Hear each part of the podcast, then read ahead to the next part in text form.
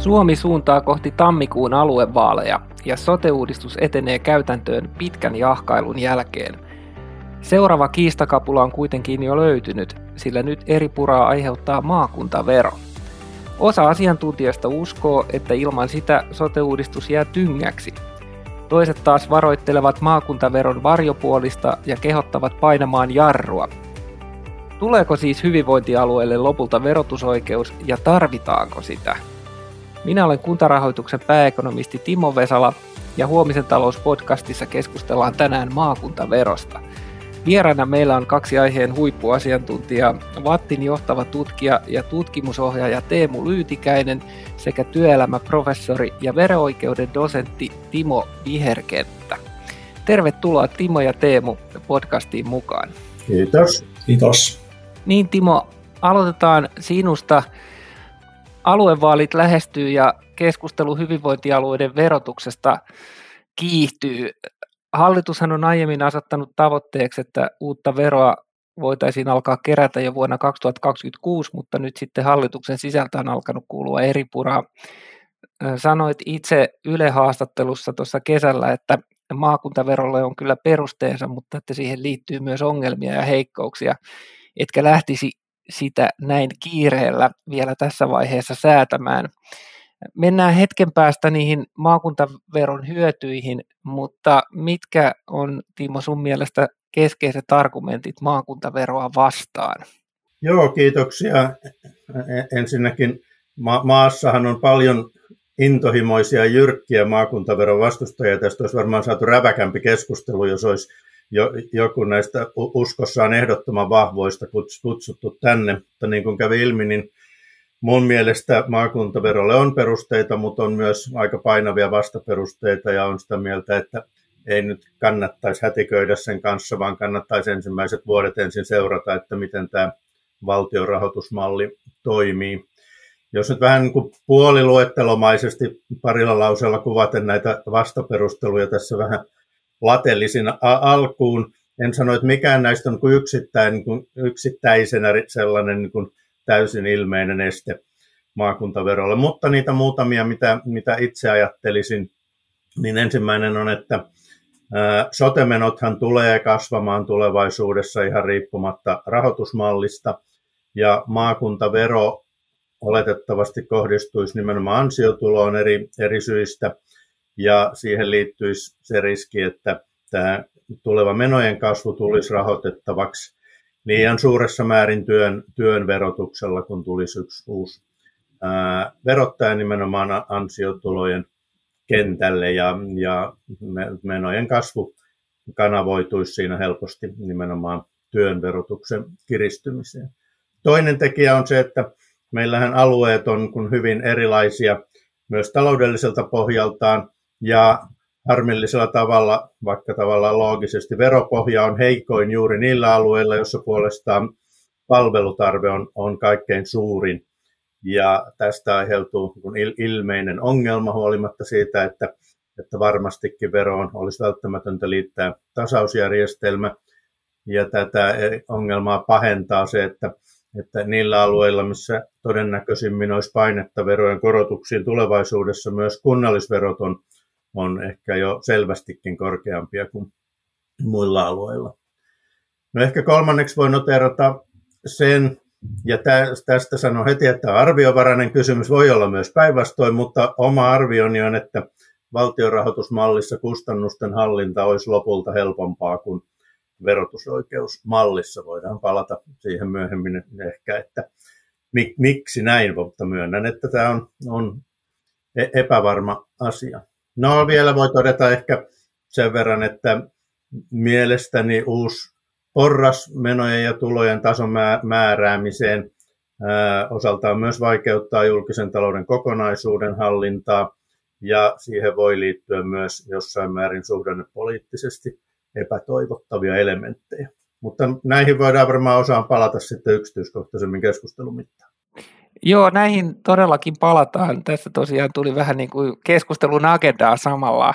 Eli sieltä nousi huolet työn verotuksen kiristymisestä, alueellisesta eriarvoisuudesta, kustannusten hallinnasta, millä mallilla se parhaiten toteutuu. Palataan näihin, mutta annetaan tässä vaiheessa avauspuheenvuoro myöskin Teemulle.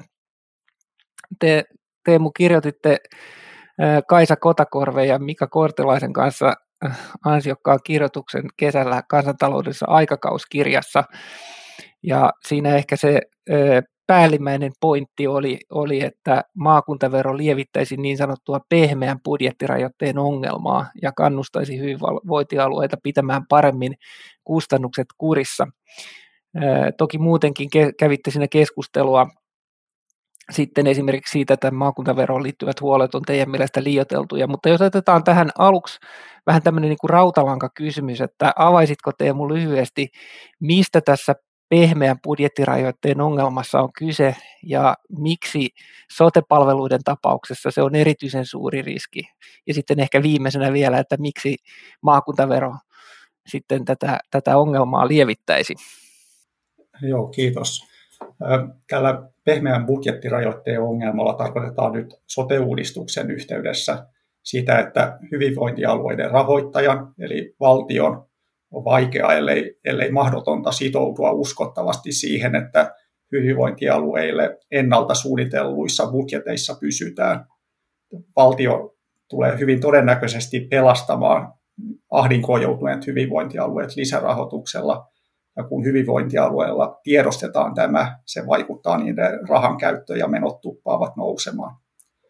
Tämä pehmeä budjettirajoitteen ongelma on todennäköisesti erityisen vakava terveyspalvelujen järjestämisessä, koska rahoituksesta vastaava valtio on tosi hankala havaita, johtuuko jonkun hyvinvointialueen rahojen loppuminen jostain helposti korjattavasta tehottomuudesta palvelun järjestämisessä, vai onko kyseessä ihan ikään kuin aito tarve- ja kustannustasoon nähden riittämätön valtiorahoitus. Ja nyt lisärahoituksen kieltämisellä tässä jälkimmäisessä tapauksissa kun sitä rahoitusta on aidosti liian vähän, voisi olla vakavia ihan henkeen ja terveyteen liittyviä seurauksia. Siksi valtio voi olla vaikeaa kieltäytyä lisärahoituksesta. No, maakuntavero sitten lieventäisi tätä pehmeän budjettirajoitteen ongelmaa merkittävästi, koska silloin vastuu viimeisten menoeurojen rahoittamisesta siirtyisi hyvinvointialueelle. Silloin hyvinvointialueella olisi paremmat kannusteet palvelutuotannon mahdollisimman tehokkaaseen järjestämiseen, koska säästöt jäisivät sinne hyvinvointialueelle matalamman veroprosentin muodossa. Eli, ehkä tiivistää vielä, tämä ongelma aiheutuu siitä, että sotepalvelujen rahoitusvastuu ja järjestämisvastuu on eri tahoilla täysin valtion rahoittamassa mallissa, ja se korjautuu siirtämällä se viimekätinen, viimeisten eurojen rahoitusvastuu järjestäjälle, eli hyvinvointialueelle. Niin, eli tämä pointti justiinsa, että ne viimeiset äh, tota noin, niin, äh, eurot, jotka tarvitaan palvelujen rahoittamiseen, niin kerättäisiin hyvinvointialueella, äh, josta niin kuin seuraa, että se välttämättä ei tarvitsisi olla kauhean iso sen, sen tota, äh, maakuntaveron, jotta saataisiin tämä kannustinvaikutus. Niinkö? Joo, joo, siinä on tota dramaattinen ero, että onko se viimeinen euro, tuleeko se omasta pussista vai valtiolta mutta kyllä se maakuntaveron taso, taso myös vähän toista kautta vaikuttaisi kannusteisiin. Ehkä siitä voidaan keskustella tota, jatkossa enemmän. Se on tota, valtion rahoitusjärjestelmässä on, on piirteitä, joiden, joiden takia sillä maakuntaveron tasolla on, on väliä kannusteiden voimakkuudelle. Mutta se, että se viimeinen, viimeinen menoeuro tulee omasta pussista, se parantaa jo dramaattisesti kannusteita tehokkaaseen palvelutuotantoon.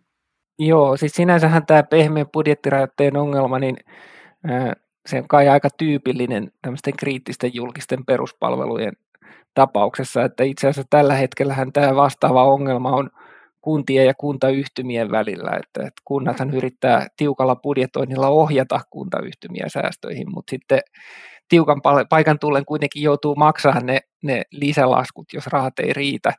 Ja sitten jos ajattelee, että ihan tässä viime aikoina myöskin tässä poliisin määrärahakysymyksessä on ollut vähän tätä, tätä samaa henkeä, ja, ja tämä oli mun mielestä tämä, tämä mekanismi ja idea oli tosi hyvin kuvattu siinä teidän, teidän tota, no niin, kesäkuun artikkelissa. No, haluaisitko tähän tota, no niin, Teemu vielä kommentoida tota, ää, Timo Viherkentän listaa niistä varjopuolista, että nousiko sieltä jotain, mitä haluaisit tässä niin tuoreeltaan kommentoida? No mä ehkä siihen ensimmäiseen, en, ensimmäiseen tota, pointtiin, joka oli tämä, että ää, sotemenot tulevat tulevaisuudessa kasvamaan, niin silloin jos maakuntavero otetaan käyttöön, niin se ää, tulisi ää, kiristämään ansiotulojen verotusta, niin mä en, mä en näe tätä kauhean vahvana argumenttina, koska, koska valtiolla on kuitenkin hyvät mahdollisuudet sitten omaa verorakennettaan säätämällä ää, asettaa se verorakenne, verorakenne sellaiseksi, että, että se tota, ansiotuloverojen ansiotuloverot ei kiristy Eli valtio voi keventää valtion ansiotuloveroa ja sitten kiristää jotain muita veroja samassa tahdissa, kun nämä hyvinvointialueet kiristää sitä käyttöön otettua maakuntaveroa. Tähän osittain taisit jo viitatakin Timo, mutta koetko, että, että tällä pelolla on niin kuin kaikupohjaa, että et, et onks, seuraako pelkästään siitä, että tulee yksi uusi verotuksen taso, että, että niin kuin kokonaisveroaste sen vuoksi nousi, nousisi, tai että onko sille pelolle perusteita? Ei varmaan automaattisesti seuraa ja varmaan on syytä ajatella, että pitkällä aikavälillä kokonaisveroaste riippuu kuitenkin menotasosta ja, ja se malli, missä kustannusten hallinta on tehokasta, oletettavasti yli ajan johtaa myös, myös matalampaan verotasoon. Joitakin tekijöitä on, joiden vuoksi mm, maakuntavero niin kuin sa, saattaa olla omia lisäämään kokonaisverotusta. Yksi tosiaan on se, että kun tulee uusi ver, verottajaporras, ja jos sen verotus tulisi nousemaan, niin kuin voitaisiin olettaa, niin se kuitenkin edellyttää niin kuin aktiivisia nimenomaisia päätöksiä sitten muilta tahoilta, että kokonaisveroaste ei nousisi.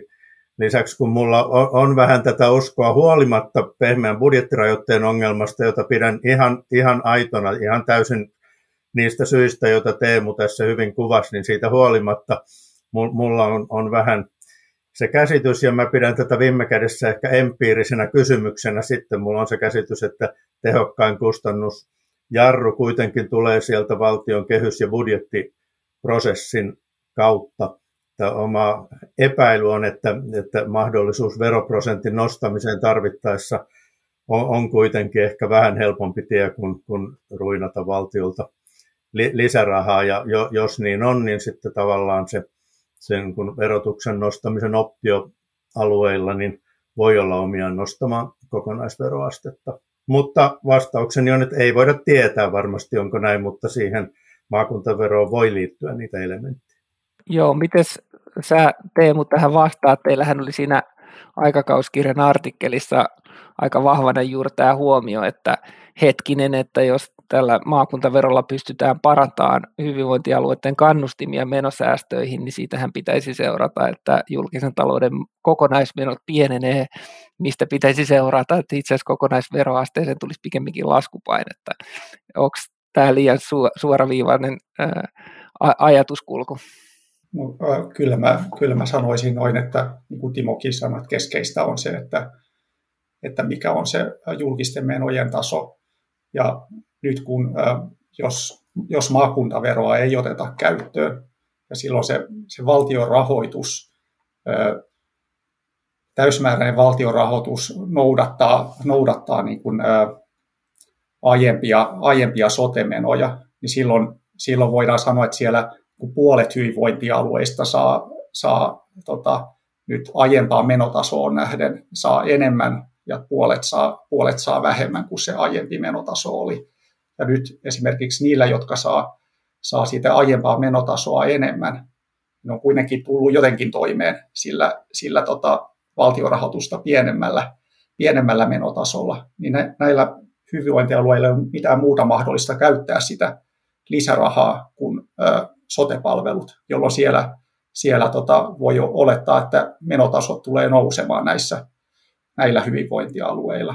Sitten on taas ne tota, toinen, toinen puoli hyvinvointialueista, jotka saa aiempaa vähemmän, niillä on sitten mahdollisuus hakea sitä lisärahaa, ja nyt tämän tota, pehmeän budjettirajoitteen ongelman kautta voi olettaa, että, olettaa, että he hyvin, nämä hyvinvointialueet helposti saa sitä lisärahaa valtiolla. Ja, ja tota, tästä, tästä voi aiheutua sellainen menoja kasvattava ö, mekanismi. Ja sitten kun ö, maakuntavero otetaan käyttöön kaikilla hyvinvointialueilla, on kannustin miettiä, että kun se viimeinen euro tulee omasta pussista, että halutaanko tämä käyttää nyt sotepalveluihin vai, vai mieluummin tota, ö, alempaa veroasteeseen eli yksityiseen kulutukseen. Kyllä mä näkisin, että tämä, tämä tota, ö, että jos ei oteta maakuntaveroa käyttöön, niin siinä rahoitusmallissa on piirteitä, jotka ikään kuin luo ikään kuin mekaanista, mekaanista ylöspäin painetta sotemenoihin.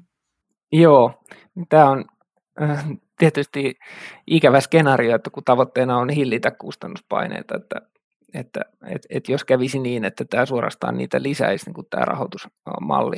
No miten mieltä te olette siitä, voidaan kysyä vaikka Timolta ensiksi, että ää, kun tämän sote-uudistuksen yksi pointti tai se, mistä niitä säästöpotentiaaleja kai nyt voisi niin kuin ajatella tulevan, on tämä integraatio, että kun integroidaan perustason terveydenhuolto ja erikoissairaanhoito ja sitten tulee vielä nämä sosiaalipuolen palvelut siihen ja ajatellaan, että sitten kun nämä tulee ikään kuin kokonaisimmiksi nämä hoitoketjut ja erilaisella tiedo, datalla ja tiedolla johtamisella ehkä saadaan synergioita, mutta nekin voi sitten vaatia niin kuin in, investointeja, että saadaan ikään kuin sitä ennaltaehkäisevää terveydenhuoltoa tehostettua myöskin, niin miten nyt kun tämä rahoitus,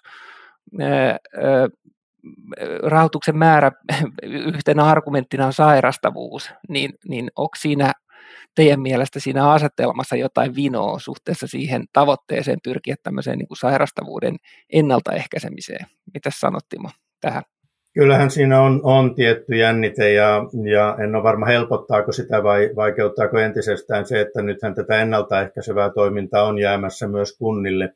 Ja siihen, siihenhän myös liittyy oma, omaa kysy, kysymystään, että jos kunnilla on, on myös näitä ennaltaehkäiseviä tehtäviä, mutta kuitenkin sotemenot taas on siellä hyvinvointi alueiden puolella muuten, niin jos kunta onnistuu ennaltaehkäisevissä tehtävissään, niin kunta ei oikeastaan saa siitä mitään hyötyä. Että siinä on ehkä vähintään yhtä ilmeinen toinen, toinen kannustavuuselementti. Että näen kyllä, että siinä on, on tuollainen jännite, jännite olemassa. Sinänsä se varmaan jää olemaan, oli maakuntavero tai ei, jos, jos kuitenkin pää, pääosa hyvinvointialueiden menoista katetaan valtiorahoituksella, niin kuin, niin kuin nyt joka tapauksessa on ainakin pitkälle tästä eteenpäin suunniteltu. Onko sulla Teemu tähän kommenttia? Joo, joo tämä sairastavuuden kuuluminen niihin valtionrahoituksen kriteereihin on, on se syy, että minkä takia sitten kun maakuntavero otetaan käyttöön, niin minkä takia sillä veron tasolla on merkitystä kannusteille. Eli ää, nyt ää, täydessä val- valtion rahoituksessa valtio, valtio korvaa niin täysmääräisesti sairastavuuden kasvun tällaiset laskennalliset kustannukset hyvin, hyvinvointialueille. Ja tota, silloin, jos on maakuntavero käytössä, mutta se maakuntavero on hyvin pieni, niin silloin, silloin valtio edelleen korvaa niin kuin lähes täysimääräisesti sairastavuuden muutokset, jolloin hyvinvointialueella on, on, on heikot kannusteet sairauksien ennaltaehkäisyyn sitten jos maakuntaveron osuus rahoituksesta on suurempi, mitä suurempi se maakuntaveron osuus on, niin sitä, sitä suurempi osuus siitä ennaltaehkäisyn hyödystä jää sinne hyvinvointialueelle matalamman veroprosentin muodossa. Siksi, siksi maakuntaveron tasolla on, on merkitystä nimenomaan sinne ennaltaehkäisyn kannustimiin, vaikka sen tehokkaan palvelutuotannon kannusteiden kannalta riittää jo se, että se viimeinen euro, euro tulee sieltä omasta pussista. Joo, toi on hyvä ja tärkeä näkökulma, että tämän ennaltaehkäisyn kannalta niin sille ei ole, se ei ole ihan irrelevanttia, että minkä kokoinen se maakuntavero on, ja, ja tota, siitä oikeastaan päästäänkin nyt tähän alueelliseen eri, eriytymiseen. Ja niin kuin tuossa Timo alussa totesi, että veropohja on heikoin alueella, missä sosiaali- ja terveyspalvelujen menot ja niiden kasvupaine on erityisen suuri. Ja huolena on, että erot eri alueiden veroasteissa paisuu jopa yli 10 prosenttiyksikköön. Mikäli asia on todella näin, niin eikö se oikeastaan kerro siitä, että nyt suunnitellut hyvinvointialueet on taloudelliselta kantokyvyltään itse asiassa edelleen aivan liian heterogeenisia, jotta tämmöiset niin kuin yhdenvertaiset sotepalvelut voitaisiin kaikille turvata. Eli ne kuuluisat leveämmät hartiat ei tässä nykymallissakaan edelleenkään ole, ole tarpeeksi leveitä. Että onko tämä se niin kuin johtopäätös, että onko tämä, tämä niin kuin edelleen liian heterogeenisten alueiden malli? Kumpi haluaa ko- kommentoida tätä? Mielestäni näin on joka tapauksessa. Sitten tietysti vielä pitää miettiä, että jos tämä nyt on kiveen hakattu ainakin alkuvaiheessa tämä aluejako, niin sitten pitää sitten rahoitusratkaisuja miettiä tämän alueen pohjalta, vaikka ehkä moni meistä toivoo, että tulevaisuudessa näitä alueita olisi vähemmän kuin nykyisin. Sen verran varmaan maassa on alueellisia eroja joka tapauksessa, vaikka alueita olisi vähemmän, niin tämä kysymys jäisi, jäisi jäljelle, että se ei ole pelkästään kyse siitä, että että alueita on nyt ehkä, ehkä liian monta.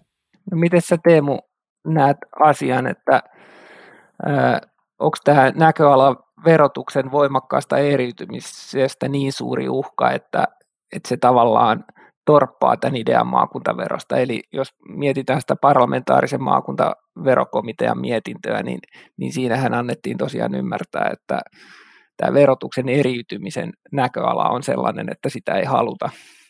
No mä, mä pidän näitä maakuntaverokomitean arvioita veroasteiden tulevasta eriytymisestä ehkä liioteltuina.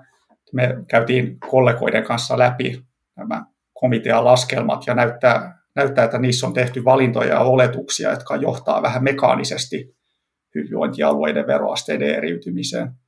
Eli sen, tämän mietinnön laskelmissa oli perusvaihtoehdoksi valittu maakuntaveron malli, jossa valtion rahoitusta silloin, kun otetaan maakuntavero käyttöön, olisi vähennetty samalla prosenttiosuudella kaikkialla. Silloin tietenkin korkean palvelutarpeen ja kustannustason alueilla valtion rahoitus vähenee euromääräisesti enemmän asukasta, asukasta kohden kuin muualla, jolloin myös euromääräinen oma verotulon tarve asukasta kohden on, on suurempi siellä, missä se, ne palvelutarpeet on, on suuret.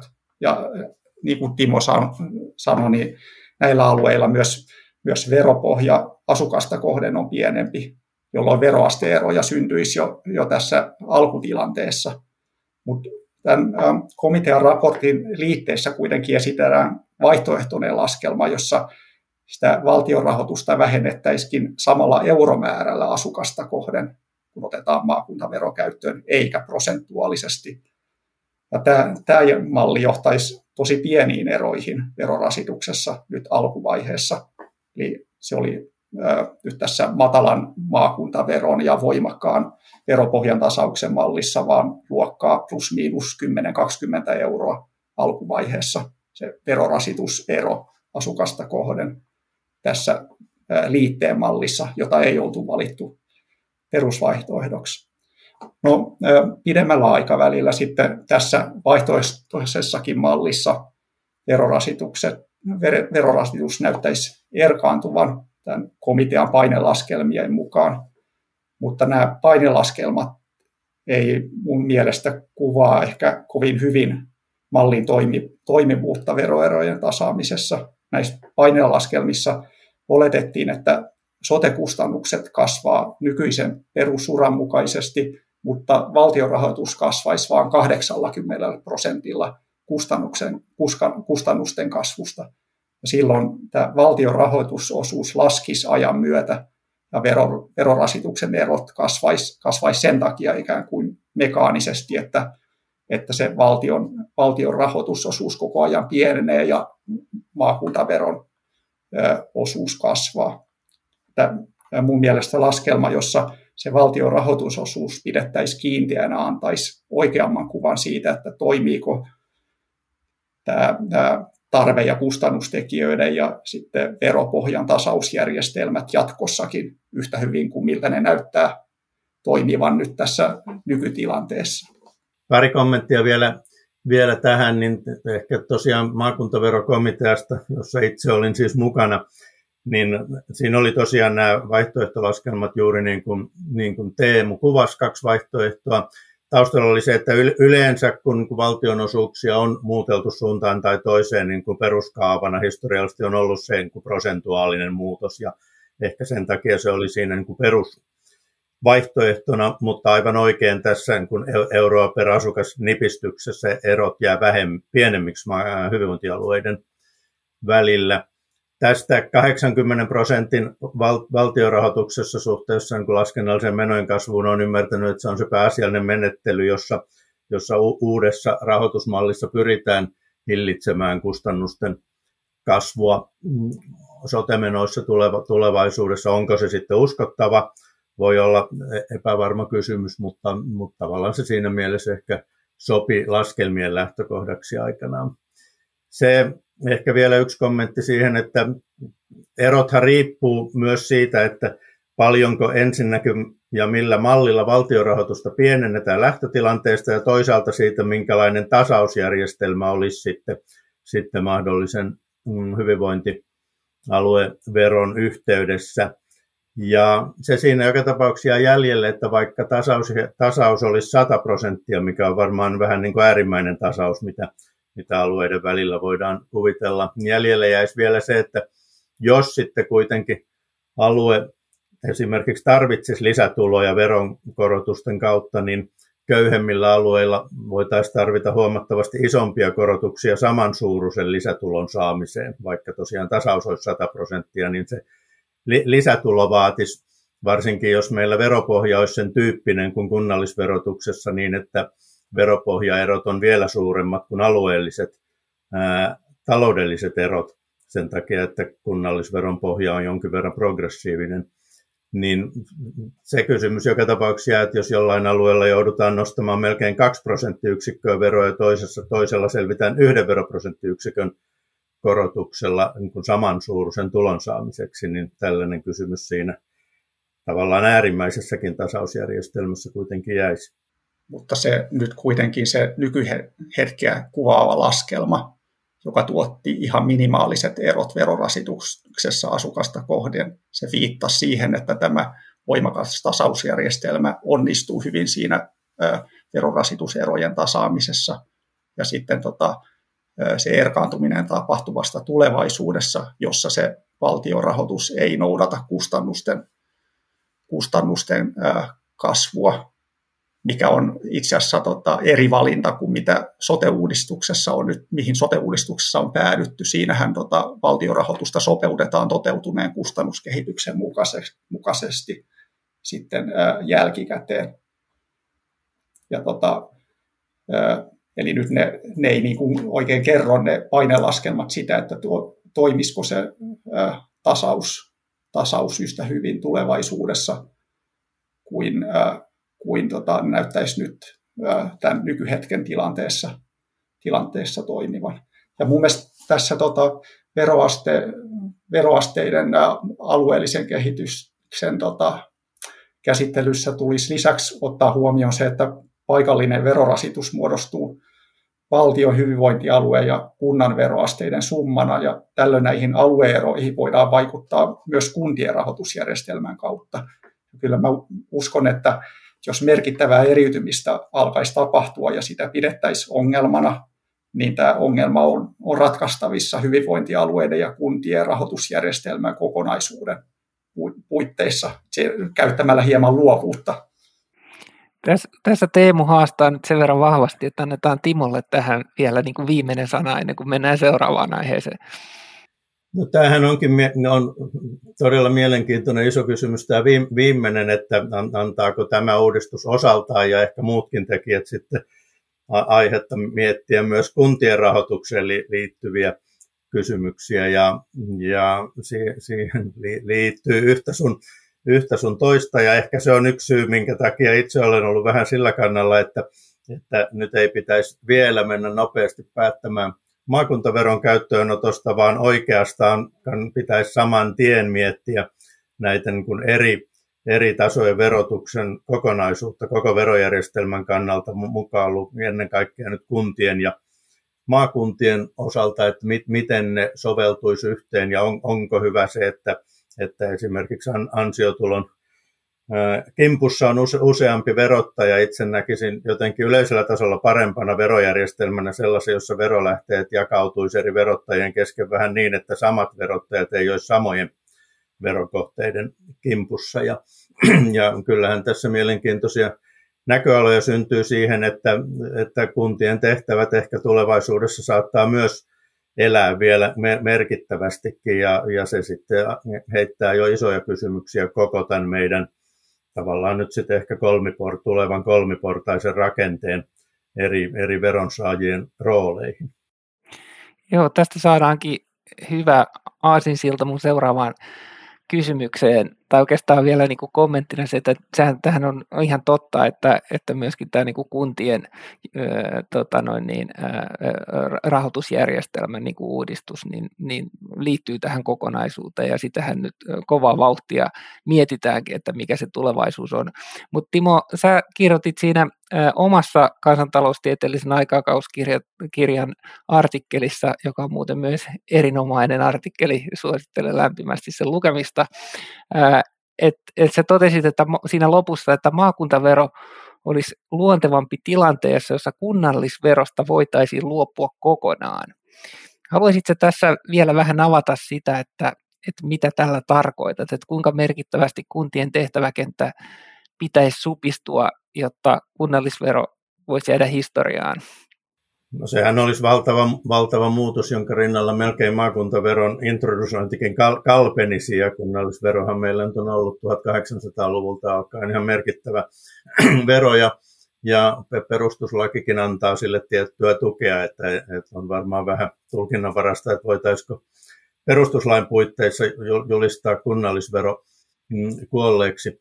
Mutta joka tapauksessa kyse on lähinnä siitä, että, että jos jatkossa, kun, kun kuitenkin kun meillä on pieniä, esimerkiksi meillä on pieniä kuntia, jossa, jossa uudet kohortit on, on selvästikin alle koululuokan kokoisia, ja niin on syytä miettiä kuntien tehtävissä erityisesti tätä jäljelle jäävää suurinta tehtävää, ää, opetuspuolta, niin se, sekä niin tuolla puolella, minkä sanoin, e-, että sitten taas täällä niin kuin, ää, toisen asteen koulutuksessa, niin onko, onko se enää luontevasti kuntien tehtävä tulevaisuudessa. Ja jos lähdettäisiin tulevaisuudessa miettimään vaikkapa sitä, että sopisiko tällaiset tehtävät pikemminkin hyvinvointialueiden hoitoon, niin kyllä silloin olisi vakavasti syytä kysyä siitä, että onko nykytyyppinen kunnallisvero enää ylipäänsä perusteltu siinä, siinä kokonaisuudessa vai voitaisiinko ajatella, että kuntien tulot muodostuisi entistä enemmän kiinteistöverosta ja mahdollisesti muista, muista eristä siinä sellaisessa mallissa, mutta silloin puhutaan tietenkin todella, todella isoista asioista, mutta luulen, että hyvinkin meillä tällainen kysymys saattaa, saattaa tulevaisuudessa olla, olla pöydällä.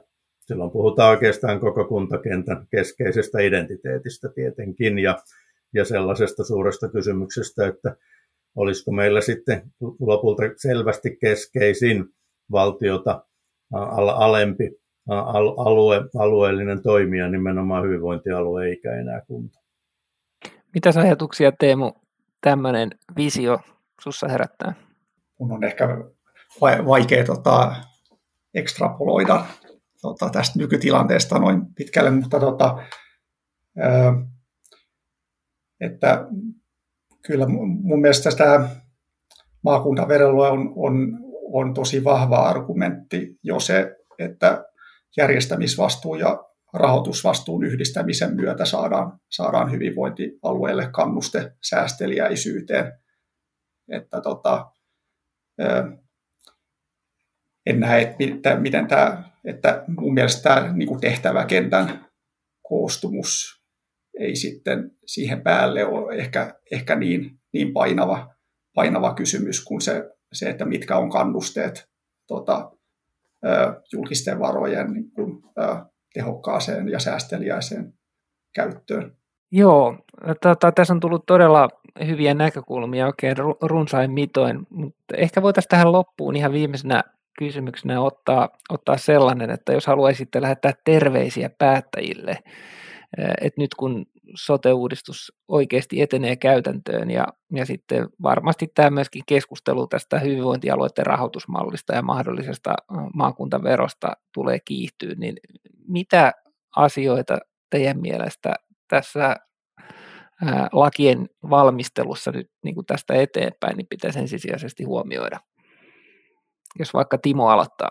Jos maakuntaveroon ollaan päätymässä, niin silloin ei kannattaisi tehdä turhan monimutkaista järjestelmää, jos meillä on, on ainakin alkuvaiheessa pieni maakuntavero, mitä pitäisin todennäköisenä lähtötilanteessa, jos siihen mennään vähän ehkä toisin kuin mitä Teemu toivoo tuossa, mutta jos lähtötilanteessa vero olisi pieni, niin kyllä silloin yksinkertainen on, on, on kaunista, eikä esimerkiksi pitäisi ruveta räätälöimään ikiomaa veropohjaa sitten jollekin pienelle maakuntaverolle, vaan pitäisi lähteä niin kuin yksinkertaisesta mallista. Mutta oma pääasiallinen toivomus olisi kuitenkin se, että ei säädettäisi vielä tähän hätään maakuntaveroa, lain, lainsäätäjä laiskottelisi toistaiseksi ja, ja lainvalmistelijat myös ja, ja keskityttäisiin seuraamaan uudistuksen liikkeelle lähtöä ensimmäiset vuodet ja, ja tehtäisiin siinä saatavien kokemusten perusteella sitten arvio maakuntaveron tarpeellisuudesta. Esimerkiksi tämä pehmeän budjettirajoitteen ongelma, joka on, on sinänsä il, ilmeinen ja ja potentiaalisesti relevantti, niin mehän ei tiedetä, että onko se iso asia, joka romuttaa kustannuskurin, vai onko se sellainen kuin mar- marginaalinen ilmiö, jonka kanssa voidaan tulla toimeen. Se on, se on varmastikin olemassa, sitä en, en epäile hetkeäkään, mutta oikeastaan se on vähän kuin empiirinen kysymys, jossa sitten nähdään, että, että kuinka merkittävä asia se on. No, mä haluaisin ehkä tuoda esille sen vähän teknisen asian, että ja tämä malli, jolla valtiorahoitusta jaetaan hyvinvointialueille, on tosi vaikea laatia sillä tavalla, että se huomioisi alueelliset erot palvelutarpeessa ja kustannustasossa kovinkaan tarkasti. Eli tämä valtiorahoitusmalli perustuu tilastolliseen analyysiin eri tarve- ja palvelutarve- ja olosuhdetekijöiden yhteydestä sote-kustannuksiin. Ja tähän tilastoanalyysiin liittyy suurta epävarmuutta, että onko nämä eri rahoituskriteerien vaikutukset kustannuksiin pystytty mittaamaan oikein. Niihin arvioihin liittyy, liittyy myös paljon tilastollista epävarmuutta, eli ihan, ihan sattumavaraisuutta. Tämä epävarmuus tässä valtiorahoitusmallin laadusta tarkoittaa, että, että täysi valtiorahoitus ei takaa, että kaikilla alueilla olisi mahdollista tuottaa samantasoiset palvelut osa saa ikään kuin liikaa ja osa liian vähän. Siksi ei ole mitenkään automaattista, että, että täydellä valtiorahoituksella päästäisiin tasapuolisiin palveluihin tai tasapuolisempiin palveluihin kuin osittaisella valtiorahoituksella ja osittaisen valtiorahoituksen ja maakuntaveron yhdistelmällä. Ja sitten jos maakuntavero on käytössä, niin tämä valtiorahoitusmalli voisi olla myös karkeampi ja karkeampi eikä niin yksityiskohtainen. Silloin siitä voitaisiin tehdä myös kannustavampi. Nyt siellä on esimerkiksi tämä sairastavuus, sairastavuusrahoituskriteerinä, joka sitten heikentää niitä ennaltaehkäisyn kannusteita. Tämä oli ehkä sen verran yllättävää ässä hihasta tähän loppuun, että tämä maakuntavero voisikin itse asiassa edistää sitä niin kuin palvelujen yhdenvertaisuuden toteutumista näiden teknisten ää, tota noin, niin, valtiorahoituksen ää, tota, su- suunnittelun ää, vuoksi tai niiden maisten ongelmien vuoksi. Että on pakko kysyä vielä niin kuin Timolta, että heräskö tästä, tästä jotain tota, kommentoitavaa? Ehkä näitä ongelmia varma, varmasti on ja, ja ehkä kuitenkin myös näen itse sen, että että val, valtion rahoitustakin, oli maakuntavero tai ei, niin valtion rahoituksen parametreja pitää pyrkiä huoltamaan ja säätämään. Ja, ja varmaan se ei ole täydellinen lähtötilanteessa sekään. Tässä ollaan valtavaa uudistusta tekemässä ja, voi, ja uskon, että, että ni, niitäkin siinä olevia heikkouksia pystytään sinänsä vielä parantamaan. Todella vaikea on tie, tietenkin määrittää kaikin tavoin täydellinen valtiorahoituksen jakautuminen eri, eri alueihin. Tähän onkin hyvä lopettaa tämänpäiväinen podcast-keskustelu. Kiitos Teemu ja Timo erinomaisista puheenvuoroista ja po- kommenteista ja, ja keskustelusta. Mukava, että saatiin teidät podcastiin vieraiksi. Kiitos. Kiitos. Syksyn aikana Huomisen talouspodcast ilmestyy vuoroviikoin joka toisen viikon tiistaina. Podcastia voit kuunnella Spotifyssa, Akastissa, Soundcloudissa sekä Googlen ja Applen omissa podcastit-sovelluksissa. Muista laittaa podcast seurantaan, missä ikinä sitä kuunteletkaan. Me palaamme taas parin viikon päästä linjoille. Kiitoksia ja kuulemiin.